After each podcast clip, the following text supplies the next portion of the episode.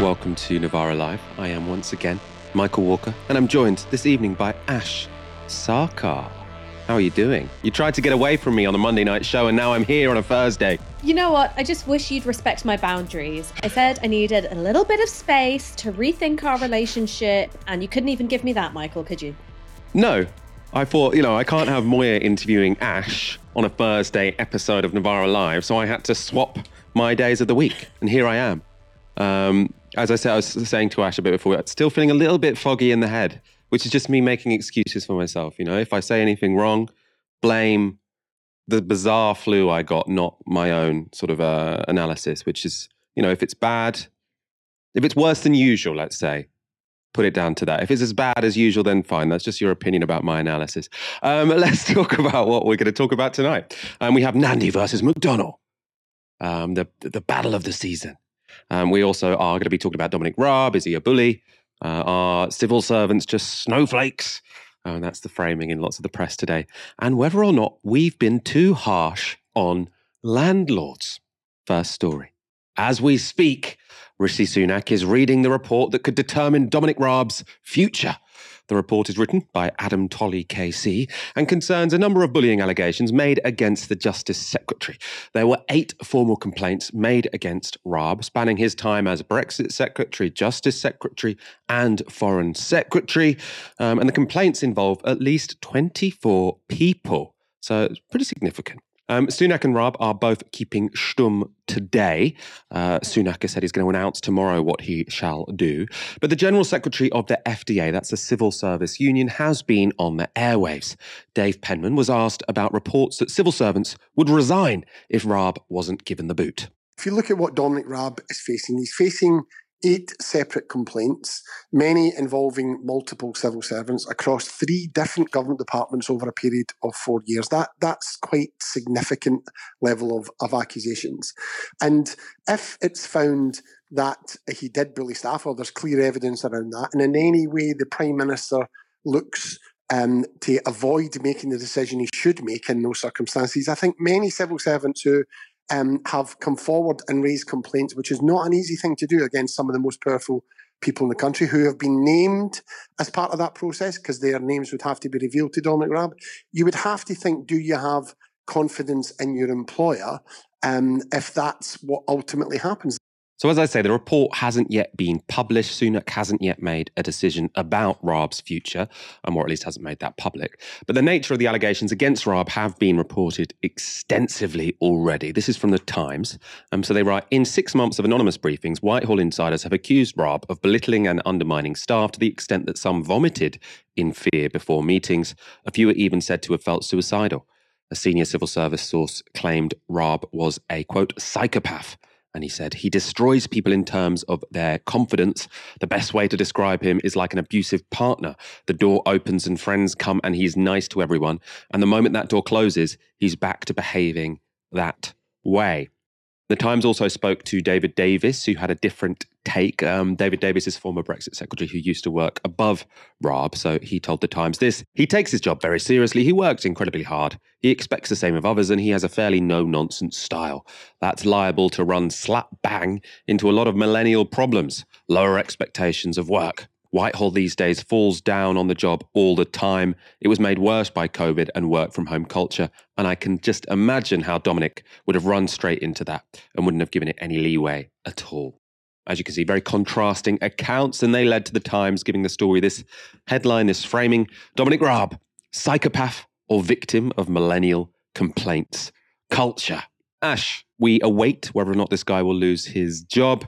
Um, what do you make of this argument, though? Is he a bully? Or is this just millennial snowflakes who don't understand the values of hard work? Where do you come down on this? I'm not going to try and preempt what the verdict of the report is going to be. But the first thing to say is that there are an awful lot of allegations. So we're talking about upwards of 20, perhaps, um, people coming forward with either their own accounts or to corroborate uh, other people's accounts of having witnessed, witnessed, you know, aggressive, hostile, bullying behavior. So for there to be absolutely nothing in it, for that to simply be, you know, 20 oversensitive millennials clubbing together in between therapy and, you know, their fifth serving of avocado toast, I think stretches credulity. Um, what also maybe suggests that there's a wider problem with this crop of conservative ministers uh, and bullying is the fact that Priti Patel was found to have bullied civil servants when she was Home Secretary. That was a breach of the ministerial code. Ordinarily, you would have to resign as a minister for breaching the ministerial code, but Boris Johnson rallied the troops and protected her from having to step down. So you've got one of Dominic Raab's colleagues uh, from the Johnson era who was found to have bullied staff. And it wouldn't surprise me if that was the general attitude of cabinet ministers during that time.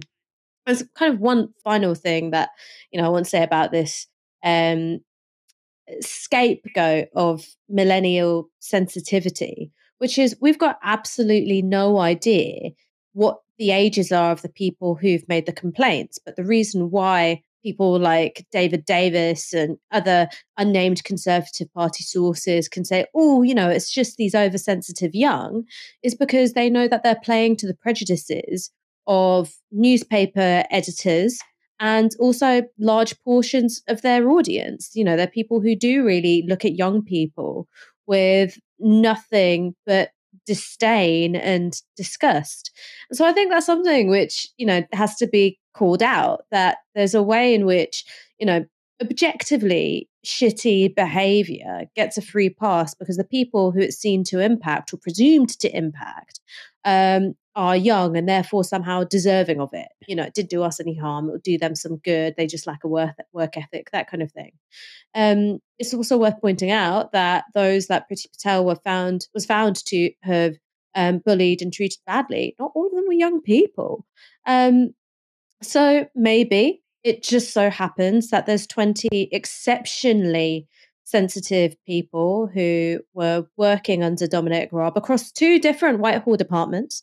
Um, or maybe, whisper it, there's a problem with the kind of working culture uh, that Conservative Party ministers uh, think it's it's not just acceptable but aspirational to instill in Whitehall. I think it was three departments actually. So I think Brexit, Justice, and Foreign Secretary uh, complaints in all of them. I mean, in a way, it's potentially a bit of a false dichotomy, right? Because it is the case, I think, um, at least to the best of my knowledge, that we didn't used to have all of these scandals about bullying ministers, right? And I, I of imagine that potentially that is less that we've got nastier ministers than we used to have, and that culture has changed.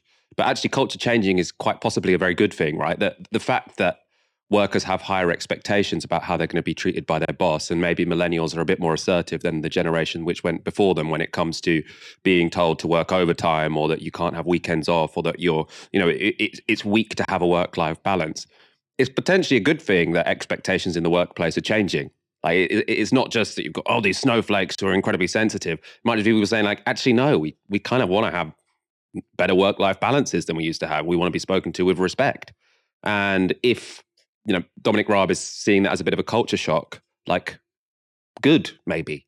I mean, I'm sure there are some downsides of this. You know, when people talk about sensitive, sensitive millennials and Zoomers and stuff, there is often something to it, but also it is just people being more assertive about their their rights and the dignity they should have in the workplace. Well, look, I'm not saying that there haven't been cultural changes. I think that there have been. But if you cast your mind back to Blair era politics, um, one, you had Alastair Campbell, who was so known for his temper and his outbursts of anger that the character of Malcolm Tucker in the thick of it was, you know, put together as a sender of that kind of workplace behavior where, you know, he was swimming around like a shark that had just, you know, smelled fresh bone marrow. Um, so that was something which was widely known and also not seen as good. You know, we now, I guess, look at Malcolm Tucker as this, you know, almost um, cuddly, sweary figure with you know the benefit of time. Um, but you know, 15 years ago, that sketch of Malcolm Tucker was you know seen as quite damning of Alastair Campbell. You know, it, before Armando Iannucci went full centrist, uh, him and Alastair Campbell were kind of at loggerheads about it. You also had a little bit after Alastair Campbell's time in government. the um, Gordon Brown allegations of bullying. Uh, this was something which right wing papers and the conservative opposition at the time really made hay with. You know, is Gordon Brown aggressive? Does he have a temper? You know, did he hit the back of a secretary's chair? All that kind of thing. Um, so when when it served their political purposes, the right were very happy to say this is an unacceptable workplace culture, which is being overseen by you know, Gordon Brown or Alastair Campbell or whoever else it might be. Um, and now it's something which is impacting them. Is like, oh no, this is just sensitive, you know, millennials and snowflakes. I think you're right to talk about some cultural changes which have happened more generally. There's also the case that there has been a lot of focus on the culture in Westminster. There was the you know series of Pestminster allegations of sexual harassment and inappropriate behavior on the part of politicians in Westminster, which has led to a you know renewed focus on complaints procedures and the ability of you know staff to report bad behavior on the part of politicians. Um, but I do think that there is a kind of you know a, a cross party problem where people who are in positions of power, who feel themselves to be above everybody else, who, sure, mm. work very demanding jobs. It's not easy being a cabinet minister, though it must have been pretty nice for Dominic Raab to paddleboard while Kabul fell. Um, you know, to take that out on people who uh, work under them in ways which, you know, they feel that they're justified and, and, validated in doing. That's not just a Conservative Party problem. Um, that has been a Labour problem as well. But what's interesting about the Conservative Party is that even when you have had these uh, reports in the case of Priti Patel saying, you know, this really bad fucked up thing happened, it was a breach of the ministerial code. They just go, yeah, not going to resign. Don't want to be held accountable for that. Sorry, love. I was thinking about the Malcolm Tucker thing because I, I'm not sure it it was universally read as this is bad. Like I think some people thought this is entertaining, as good at as you know. Like, uh, uh, we don't know how closely Alastair Campbell was like Malcolm Tucker when he was in office, but I don't think people watched that and thought Malcolm Tucker should be fired. And Alastair Campbell clearly wasn't fired for that, you know, for, for the way he treated other staff members. So I feel like potentially, you know, if Alastair Campbell had worked in Westminster now, he might have lost his job or had an investigation. And I think back then it was potentially more more sort of taken as a given that people are very unpleasant in these jobs, and this is how it's supposed to work. So, so, so high. If, if, you're not, if you can't take this stuff, get out of this high pressure office. I mean, do you think there's anything to that, Ash, or do you you think I'm sort of I'm on the wrong track here? Well, I guess just with the Alastair Campbell thing, and it's hard to think about how it was seen and how it was received at the time, right? We're looking at it from our own vantage point. Is that I don't think he was necessarily always happy with that portrayal of him. Sure, it made him look like an effective political operator, you know, someone who was willing to break bones in order to get his boss's way. Um, but I don't think that that was necessarily seen as aspirational. Necessary, maybe, but not aspirational. Let's go on to our next story. We love a Twitter controversy on this show. And I myself appear to have accidentally started one. It's because of a thread I posted about a podcast I'd made with our very own Aaron Bastani and my good friend Gary Stevenson. And there's one tweet in particular um, which has caused quite the stir. So it's this um, I'm quoting Gary Stevenson. The people I know who went into buy to let landlordism are not the rich people I know, it's the immigrant families. This is how many times it's been quote tweeted. So it's been quote tweeted 181 times and retweeted 10 times. Now, if you don't use Twitter, what that means is this is a ratio. This is lots of people sharing this to say, I hate this video, um, and only 10 people sharing it sort of to say, great, we like this. Um, so I've been ratioed. Let's look at the video in that tweet. I come from a poor background, right? But then I worked in the city, I've been to LSE, I've been to Oxford. Um, I grew up in Ilford, which is a very, very immigrant area. And um, but I went to grammar school. I got expelled from grammar school. I went to comprehensive. So I know people from a lot of different backgrounds. Um, the people I know have gone into buy-to-let landlordism are not the it's not the rich people I know. It's the immigrant families who've gone into buy-to-let landlordism. Um, and the rich people I know, what they have is big pensions and big family property. They're richer than my friends who buy to let land. And the reason, they are, the reason that is like that is because buy to let landlordism is a very hassle way to make money, right? When you consider my rich friends, they just have stocks in their pension.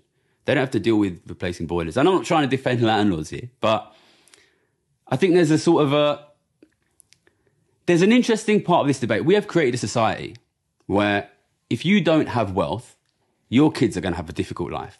That's the society we live in, right?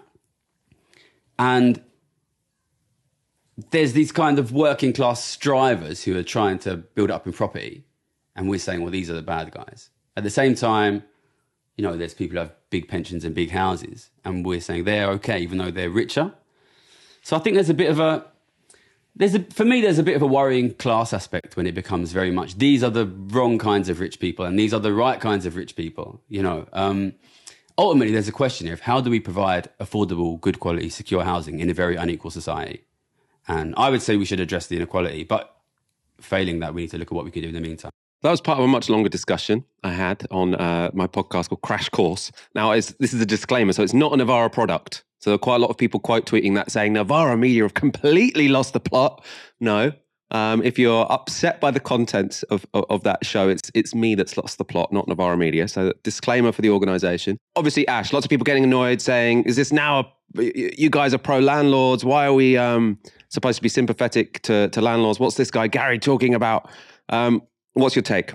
Gary Stevenson in that clip makes some very good and astute points. And I think he also makes what are, in my opinion, some very silly points. So the good points are that buy to let landlordism was something which was marketed to people who didn't come from generational wealth. Maybe they were the individuals who were able to purchase their council house under right to buy. Maybe they're people who, you know, perhaps didn't go to university, didn't become graduates, but were able to make decent enough money uh, and buy a property or two and let one or more of them out.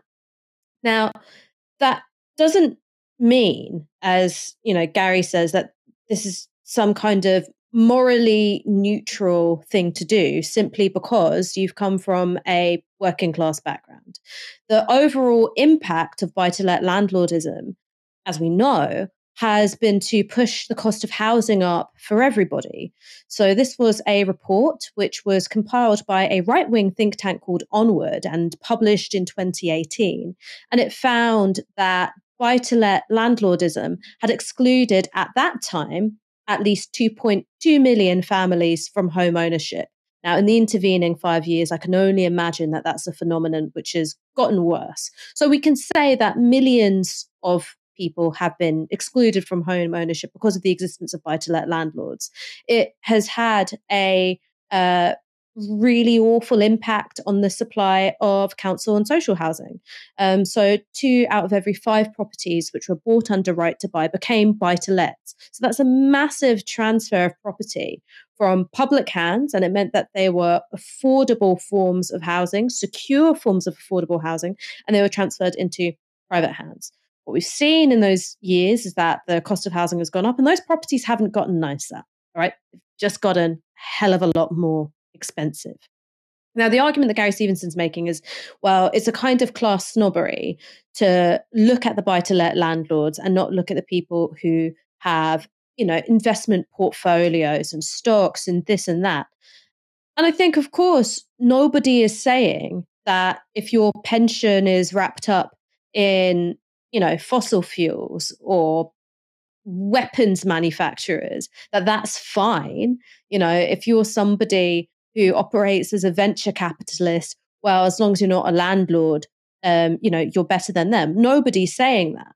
But what people are pointing at is that landlordism, rentierism, has been one of the most toxic, corrosive, poisonous things uh, in our society over the past few decades. You look at what's happened to people's disposable income, you look at what's happening in terms of young people's pensions. There's an article that came out today which found that 90% of young people aren't saving enough money for their pensions. Why is that? It's because of the cost of housing. More young people choosing not to have children for the very basic reason that they can't afford them. Um, I don't think that just because you're somebody who hasn't come from uh, intergenerational wealth, then you know your form of landlordism becomes becomes morally neutral.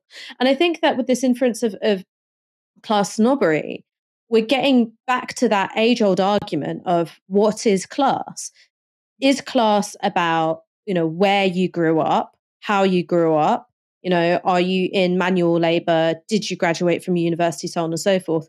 Or is class simply about your material circumstances? Is it simply about, you know, the property you own? Do you uh, live off wages or do you live off work? Now, the answer is it's complicated and it depends what you're talking about. Of course, the cultural components of class are really important in some contexts. But when we're talking about those who are excluded from asset ownership, which is really the only part of the economy that's growing because wages certainly aren't, and people who've been able to leverage property ownership to extract money in the form of rents from those who aren't able to do that, to go, okay, well, the person who owns the property is more working class than the tenant because they went to a certain school or they didn't go to university and the tenant's got a posh accent. That's very silly, in my opinion. He's my good friend. He came on my podcast. I love Gary Stevenson, always think he's incredibly insightful. But I also do agree with him more than you do, Ash. I think. And the reason I say this is actually like, you know, I've done a 12 part podcast now on like renting and landlordism. And I've actually ended it softer on landlords than I started. And that's not because i I now think landlords are these really great people. And I think that actually the private rental sector is this brilliant thing that we should keep. I think landlordism is a fundamentally immoral relationship, the relationship of someone who has enough money to buy an asset and then someone else has to pay them um, part of their wage to live in it. I think that's an immoral relationship. At the same time, I don't think the reason that immoral relationship is so important in our society is because too many people wanted to become landlords, right? What made me think this, especially, was looking at how rents went up in London over the past 12 months. And in part, that was because lots of landlords sold up. They sold up for a bunch of reasons, partly because house prices increased so they could sort of cash out, and also because there were some tax changes which made it less financially attractive to be a landlord. Again, I'm not, you know, tiny violins for the landlords who had to pay a bit more tax, but the consequence of landlords selling up wasn't actually um, that loads of people were some people would have been able to become homeowners, but not loads of people. And homeowners, because of they tend to sort of spread out more in houses than you do when when something is in the private rental sector. So it's actually made it difficult for private renters to rent property because of lots of, of landlords have sold up. So for me, it's it's not actually landlords that are the root of the problem, even though I suppose the, the thing I think is fundamentally immoral is raising rent on your tenants and thinking that because the market has changed, you have a God given right to exploit your position in the market. That's what I think is fundamentally wrong. And obviously, I want a society with no landlords. I think it's completely pointless function that we have in society. But at the same time, I, I don't think that bashing landlords gets us that far because what we fundamentally need is more social housing. I suppose one thing to pick up there on with you, Ash, there's I think that that point you said about they've damaged the supply of social housing because they've bought up social houses. I mean, it, it's it's it's not really their fault, is it? I mean, the, the fault isn't that some people bought these social housing; it's that they were sold in the first place. Yeah, and that's why we've got a systemic critique of landlordism, of rentierism, mm. right? Neither of us think that simply by wearing a Novara Media Hate Landlords cap and shaming people out of the act of being landlords that that's going to deal with the housing crisis. Absolutely nobody thinks that. But if you're going to deal with a housing crisis, you're going to have to do it in a multi pronged way. You're going to have to do some stuff which makes life more difficult for landlords. You do have to have a disincentive for buying up property that could otherwise be owned by the people who live in them. Right? You do have to have a disincentive for that. And you also have to increase the supply of housing. It's two things that have to happen at the same time. Now, I kind of think that the interesting thing, and this is a moral question as much as it is anything else, is social mobility right so if you're someone who comes from a working class background you come from a immigrant background you're somebody who doesn't have that family wealth that you can kind of coast through life on I think that some people who come from those backgrounds do have a different perspective on it. And this might be to do with something like being a landlord. This might be to do with something like sending your children to private school. Now, no one here thinks that individual choices are the way in which you end up with a more morally just society, we'd say, okay, well, you have to deal with it at the source. You have to deal with it at the source of the problem of landlordism. You have to deal with it at the source of the problem of insufficient housing supply. And you've got to deal with it at the source of the problem of the existence of fee paying schools and their tax privileged status. But as in as human beings, of course, we relate to each other as individuals. And of course, we think about our own choices and we make judgments of other people's choices as well. And something which I do see a lot of, and I'm not necessarily saying this is what Gary Stevenson was saying, but it does touch on this theme, is you'll see TikToks from, you know, young working class people, young working class people of color saying, I've become a landlord, or, you know, I, I went to private school, so my parents wanted the best from me. And you know what? Because of the kinds of dis- discrimination that people like me experience in the labor market, that's fine. That's morally justified. That's the thing that we have to do to survive. And I think you can hold two things to be true at once. The first thing is, of course, that systemic critique, where you do talk about the kinds of discrimination that impacts materially the life circumstances of working class people and people of color. Um, you know, it, a very stark statistic is the contrast between the amount of average household wealth of a white family in this country versus a black family in this country. And have that systemic critique, which is based on uh, injustice and unfairness and problems with the system. But also, you kind of have to have conversations in the interest of building solidarity between people, thinking about the kind of shared political subjectivity that we need to form a progressive social majority and say, okay, but it's not right to, you know, get a leg up by stamping on the person immediately below you whether that's because you're extracting rents from them or you know you're you're jumping ahead in the queue of life by sending your kid to a fee paying school. I think those are totally legitimate conversations to have just so long as you make sure that you don't you know overemphasize the individual choice above the problems with the system. One thing i have changed slightly on is i used to think the biggest moral problem was renting out an asset and I still think that's morally problematic and that we shouldn't have a society where you where one does that. I don't think there's any use to it. But I think in the present situation, actually, the more damaging thing for renters and people excluded from the, the housing market isn't people who buy assets and rent them out. It's people who just own more assets than they need. So uh, I suppose the, where I actually really do agree with Gary is if you've got lots of these middle class people who live in these big houses and think that, oh, my hands are clean because I'm not a landlord. Well, if you're over occupying space, then you are the problem, right? what we need is for people only to occupy the amount of space they need. And then that will give other people the chance to live in homes because it will be more evenly distributed. Obviously, some of these sort of conflicts and this zero sum game would be lessened if we built loads more houses and if we built loads more social housing. But as it is, the decision which is more problematic for renters isn't so much that landlords exist, it's that loads of people, it's that, it's that housing is so unequally distributed. Um, obviously, I want to well with our landlords. Um, we we need to distribute our housing much better. But I do think that you you can have a sort of my hands are clean, even though I live in this big fuck off massive house. Now, obviously, that's only some people anyway. Obviously, you know, people say, well, why are you having this argument between two different members of the top ten percent? That I kind of do agree with that one.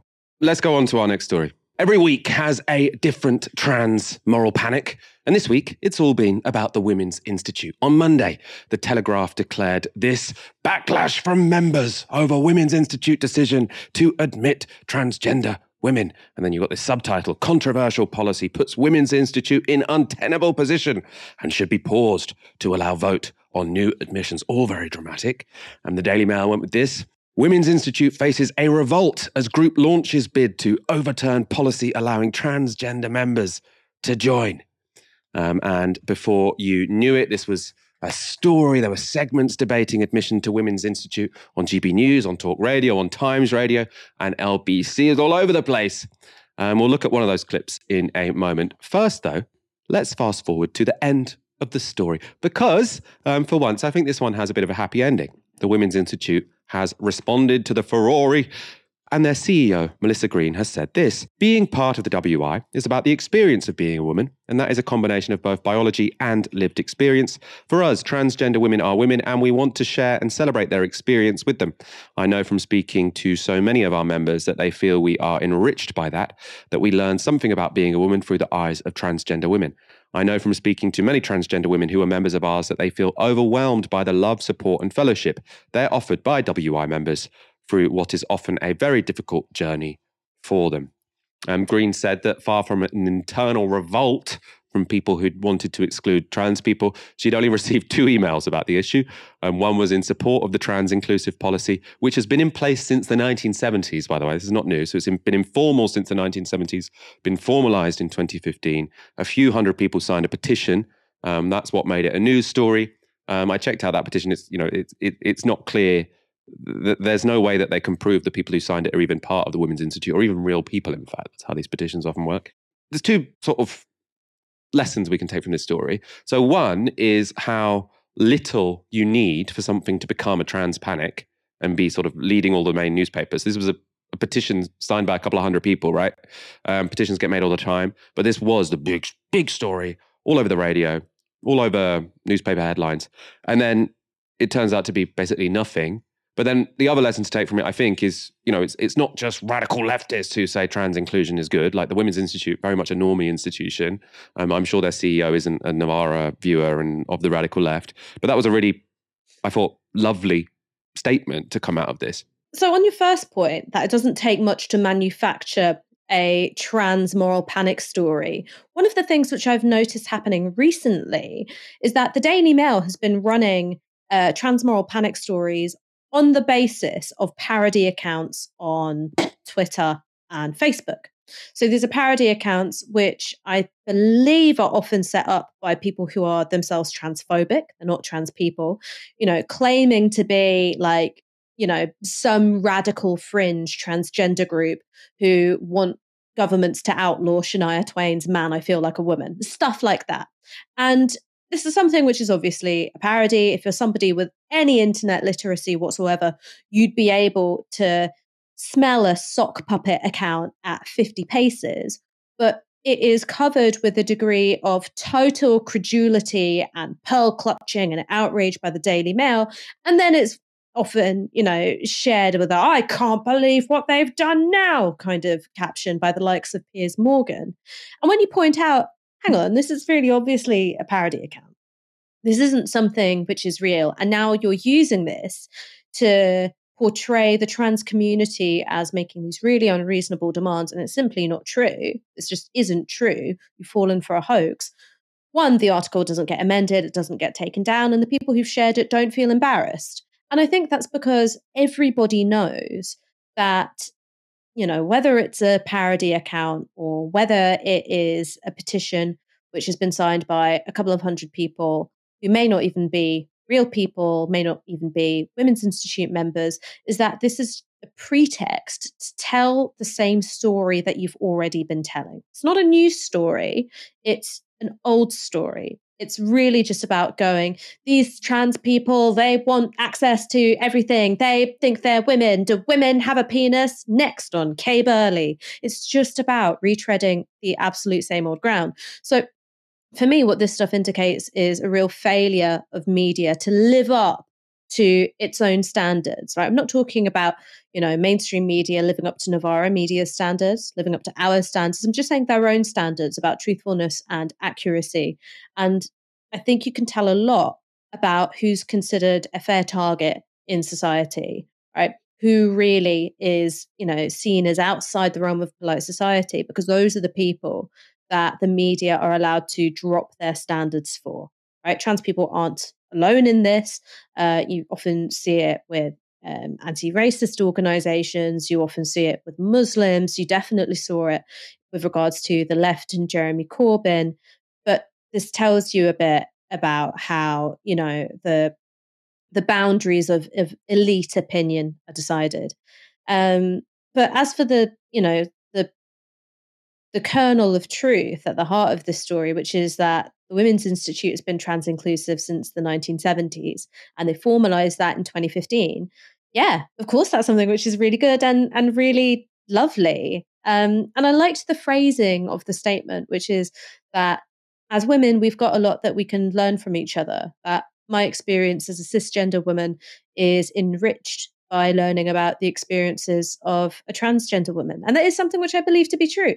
Um, because we always come back to this question of, you know, what is a woman? And that's very often something which is asked by transphobes. Because if you give an answer which is inclusive of transgender women, they accuse you of not having answered the question properly.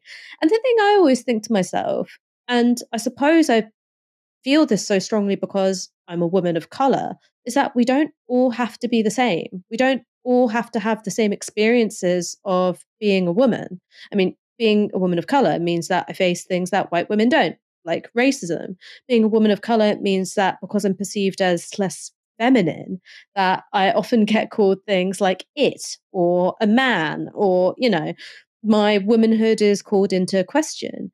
And that's something which, when you're put in that position, does, I think, give you a real sense of empathy with transgender people because you just go, actually, I know what it's like to be, you know, doubted as the gender that I am and told that I'm disgusting and that you know I'm undeserving of people's uh, respect and they're going to trample all over my dignity. You know, I get that, and rather than you know looking at womanhood as this inclusive of difference and you can be really understanding of those differences. Um, what transphobes say is that no these are irreducible differences. There's absolutely nothing nothing um, that we can learn from one another.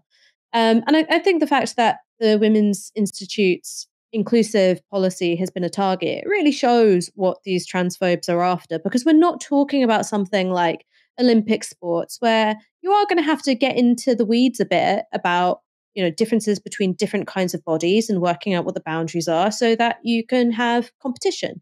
You know we're not even talking about things like you know safeguarding you know and, and an awful lot of that stuff is totally overblown. What we're talking about is you know hobbies and people spending time together and you know baking victoria sponges and stuff stuff which really doesn't require you to have a cervix you know? Um, and still still that's not good enough to the transphobes because really what this is about what this is about is um, excluding trans people from society and from public life and from being able to feel that they belong here just as much as anybody else does. Um, so it's a real mask off moment to be like how dare transgender women be included in the baking competition I want to look to a couple more contributions as well, just because you know we talk so much about transphobia on this. It's nice to show people who are actually sort of sticking up for what's right here. And this story has provided an opportunity for a few people to do that, and actually a fairly broad range of people to do that. So it might be that the transphobes have have overstepped a little bit here and united a bigger coalition than they meant to, you know, against them, against the transphobes. And um, first of all, this was Caroline Nokes speaking to Tom Swarbrick on LBC. Trans women are women. Yeah, absolutely. And uh, I know it won't make me universally popular to say that, but I think we have to be supportive that trans women, with or without a gender recognition certificate, need to be included and not marginalised. Trans women without against. a gender recognition certificate yeah. are women. Absolutely, and I know that that sense? might well, I think you have to understand that there will be many people in today's society who choose not to identify with a specific gender. They may choose, and that is up to, to them, a, and, and, and, all good luck to them. And I wish them very well. But absolutely, in what, in what sense is a is a trans woman who doesn't have a gender recognition certificate a woman, neither legally what, nor biologically? What difference does a piece of paper make? And well, if somebody why have a gender recognition woman, recognition certificate? Why bother with it? Well, well, I think that's a very good question. And why make it so difficult to go through the process? And why make people go in front of a gender recognition panel and somehow be assessed as to whether they're feminine or masculine enough. And I think the real challenge with this debate is that it's become so toxic and so aggressive, and constantly this challenge as to whether we know what a woman is or not. And, you know, to be quite frank, I think we just need to be more inclusive and more understanding of trans women and the discrimination that they face and the hostility that well, they face. About, and I can't really believe women? that we're having a toxic debate about it's whether the toxic. WI is a safe space for trans women or not. You know, I just want to see them included and made to feel comfortable and welcome. But in, why would they? Why would you include a biological man in a women's institute? Well, I think that that's a really basic and, uh, to be quite frank, insulting way to regard trans women. To keep harping back to calling them biological men. And I think it's really, really discriminatory and really toxic to try to break everything down to people's body parts. That was very strong and uncompromising there from Caroline Nokes. And she's a Tory, right? She's a Tory MP, also chair of the Women's and Equalities Select Committee. So a significant voice on this. Um, and she wasn't the only person of sort of Tory persuasions who's been supportive of trans rights this week. This is Kirsty Allsopp so the sort of property TV guru. Um, I think we've often done sort of negative sections about it when she's been talking about property, but on this, she seems um, very reasonable. The more people who pile in, the more I realize why standing up for trans people matters. Telling me I shouldn't support perverts, weirdos, child abusers, etc., just tells me that you have a twisted view of the trans community. I'm aware of the importance of safeguarding vulnerable women. There are concerns about female sport, and I worry about anyone under 18 giving up their fertility to be honest, I so loved having my kids. I worry about anyone of any age giving up their fertility, but parenting is not for anyone. She says, but the fear and hate being deliberately manufactured by certain groups is cruel and dangerous and cannot be justified in any way. Insults fly around in any debate these days, but strong women don't crush minorities, they help protect them. Ash, how significant is that to, I think, especially the, I mean, Caroline Nokes, I think, has been vocal on this before, but especially sort of Kirsty Allsopp this week has been I, almost seems to have been on a journey, right, when it comes to this issue mm. on Twitter, that she's just discovered how vicious and toxic that some of the transphobes online online can be. Well, yeah, because nothing will open your eyes to what so-called gender critical feminists are really like. Um, you know, nothing will open your eyes like having them wade into your mentions. I mean, I remember on International Women's Day, I had a bunch of them saying that I couldn't use the International Women's Day hashtag because they accused me of being a transgender woman. And they started sharing a photo of me where I was in, you know, my gym gear and they were like, look, that's a that's a man's body, you know, that's a biologically male body. And I was like, oh, Jesus fucking Christ. Um, you know, that's the kind of of online radicalization which which happens to those people.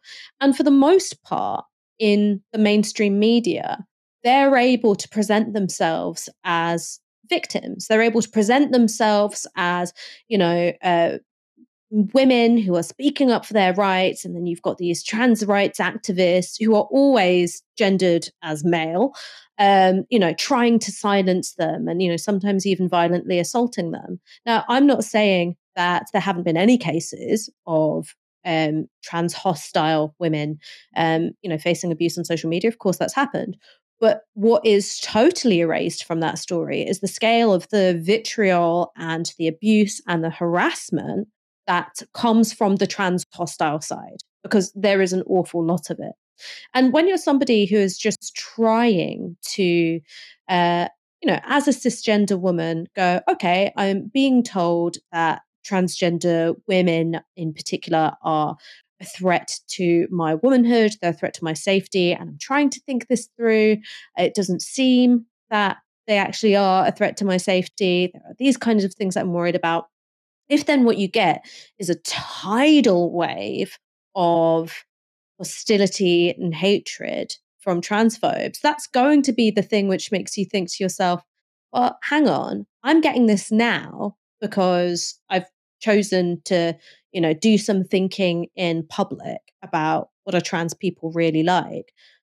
What must this be like for people who are trans themselves? You know, they're really at the the center of the crosshairs every single day, not just online, but in the mainstream media, having to deal with discrimination in workplaces and abuse on the street and so on and so forth.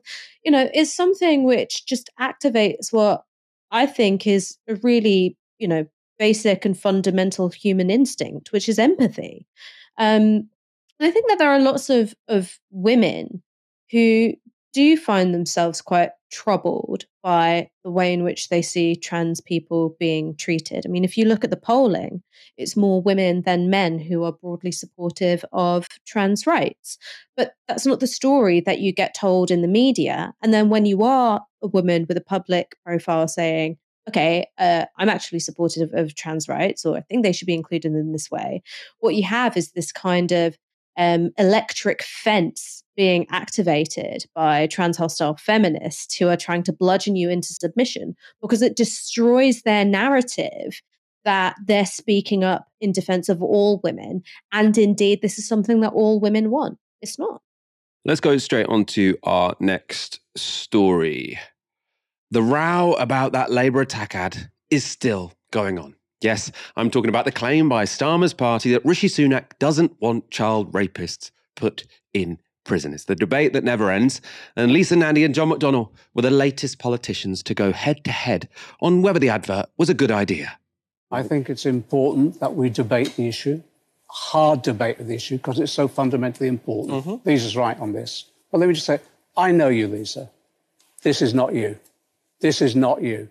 You never go for the person in this individual way. You go for the facts and you go for the policy issue. The facts Whoever, the facts are there, but the reference with regard to Rishi is unacceptable. And take Michelle Obama's advice. When they go low, and that's exactly what Braverman did, and Rishi has done as well, we go high. Can We're just, better than them. Can I just, and you know that, can, and you are as well. Can I just gently say to you, John, first of all, I, I don't accept that the Prime Minister of this country shouldn't take responsibility for this. No one's arguing that. But, but do secondly, you honestly believe that Rishi, as a parent, doesn't believe child abuse should that you were a senior member of the Labour Party when we were found to have breached equalities law by the Equality and Human Rights Commission and, and brought us to our lowest point in our hundred-year history. So yes, I will not take lessons I'm not, from you I'm about not telling you, I'm politics. Not, I'm not trying to lessen you or anything like that. All I'm saying is because on that issue we did address it and we held our hands up to go address it as well, including me, and I apologise. But on this, you don't do this. This is not Labour politics. We're better than this. And we can argue and win the case without personalising it around an individual that way because it undermines our argument. Well, at least in Nandy annoyed me. I mean, to be honest, I feel like that was just an annoying clip in general, actually. Oh, it's been viewed like half a million times on, on, on Twitter, so it's clearly struck a chord with lots of people. But this idea that that EHRC report was the lowest point Labour have ever been in. The EHRC, as we've been talking about, especially in relation to trans rights, actually, it's a very politically motivated organisation.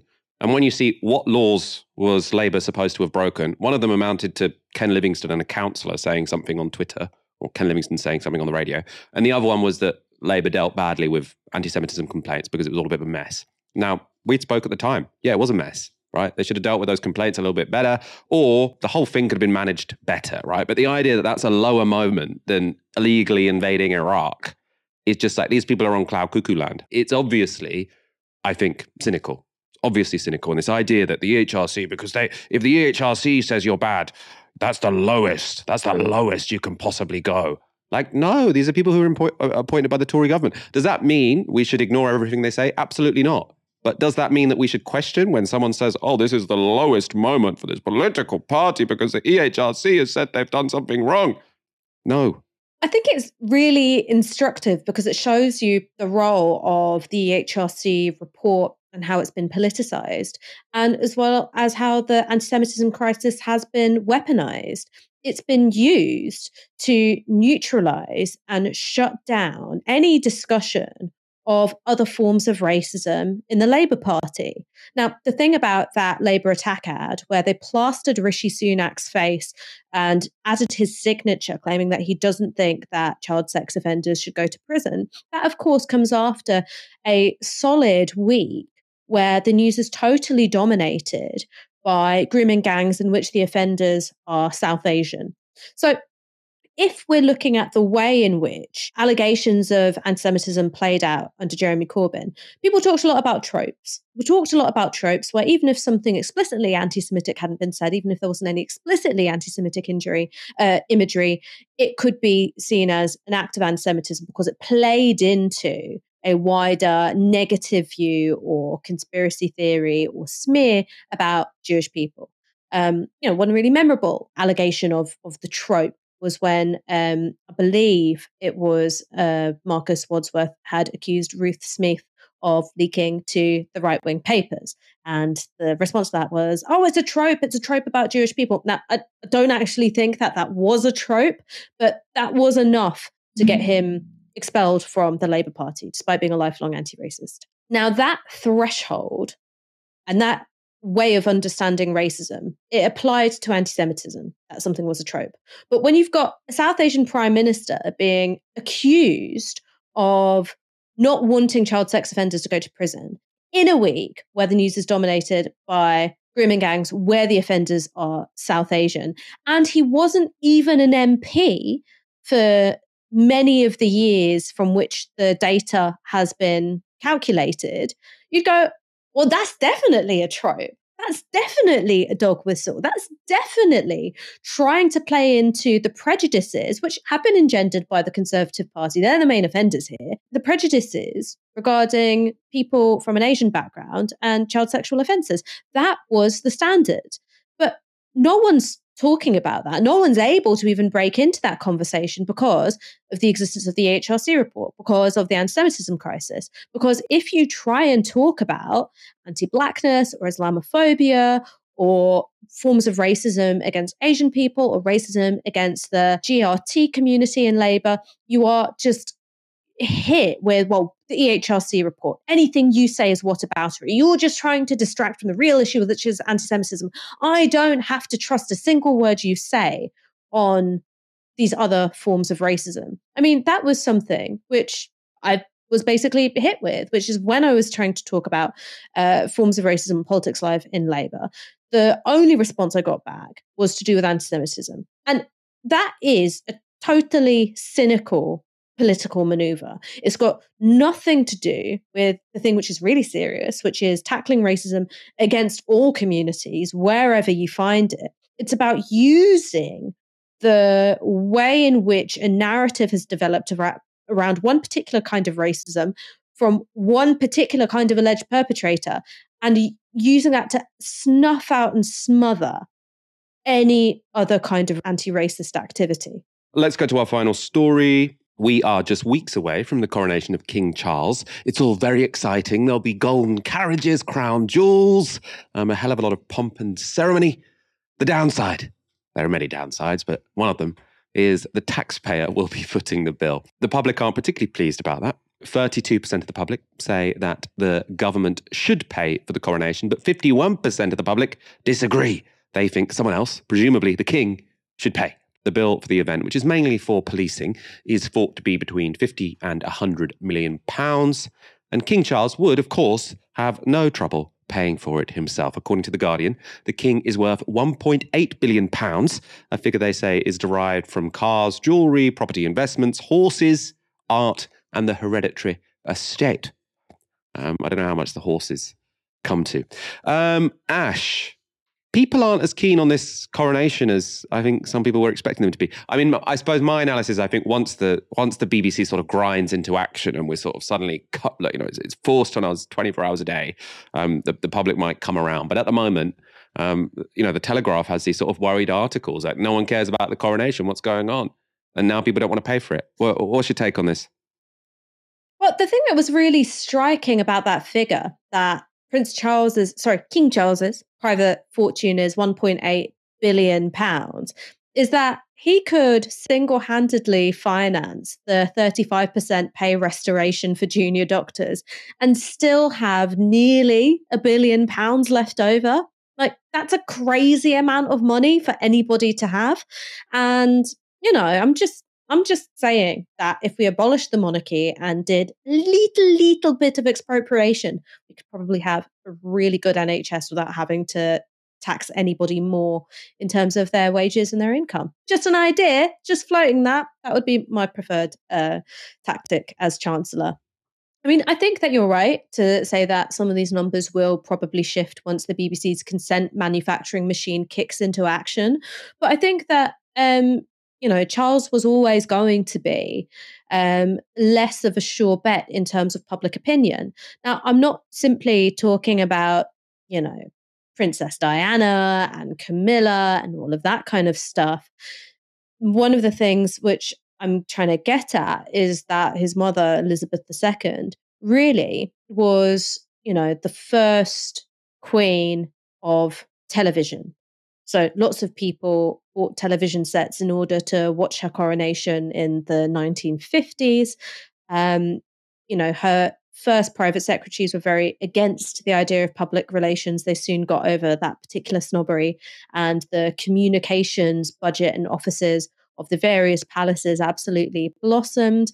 And she was somebody who reinvented her image at various points in her life so that she could go from this kind of you know young woman and young mother who you know represented a kind of you know optimistic britain at the you know beginning of a new journey post world war ii and post empire, um, to becoming a grandmother of a nation. You know, if you were to believe the tone of media coverage, you'd think she went around handing out, you know, little handfuls of quality street to everybody that she met rather than you know making herself exempt from more than 160 laws um, charles has had a very different relationship with the media his um, you know, personal life has been something which has been considered fair game for tabloids for most of his adult life. And he's somebody who um, was unable to play on some of those gendered expectations in the same way that his mother did. And I think what that adds up to is a less adoring relationship with the public. So lots of the things which I think were just considered par for the course uh, under the reign of his mum. So the massive taxpayer bill for all of this pomp and circumstance, you know, the preferential treatment that they get under the law. Those are things which I think are going to come under a bit more scrutiny and I don't think are going to be, you know, met with so much public support. I agree. Let's wrap up there. Um, thank you, Ash, for joining me this evening. Been a pleasure as always. Thank you for having me. I really quite like post flu Michael Walker. It's a bit like when you used to drink Tyskies before going live. It feels like the old days. Yeah, that's why I think like the reaction times are a little bit slower than that they they might be. But um, yeah, it does it does feel like the old times when we used to drink Tyskies on the show. Um, I wonder how how much longer I'll be like this. Um, find out tomorrow night. Um, I will be back six p.m. Novara Live as always. Uh, thanks for watching. Love you guys. Um, you've been watching Novara Media. Good night. This broadcast is brought to you by Novara Media. Go to novaramedia.com slash support.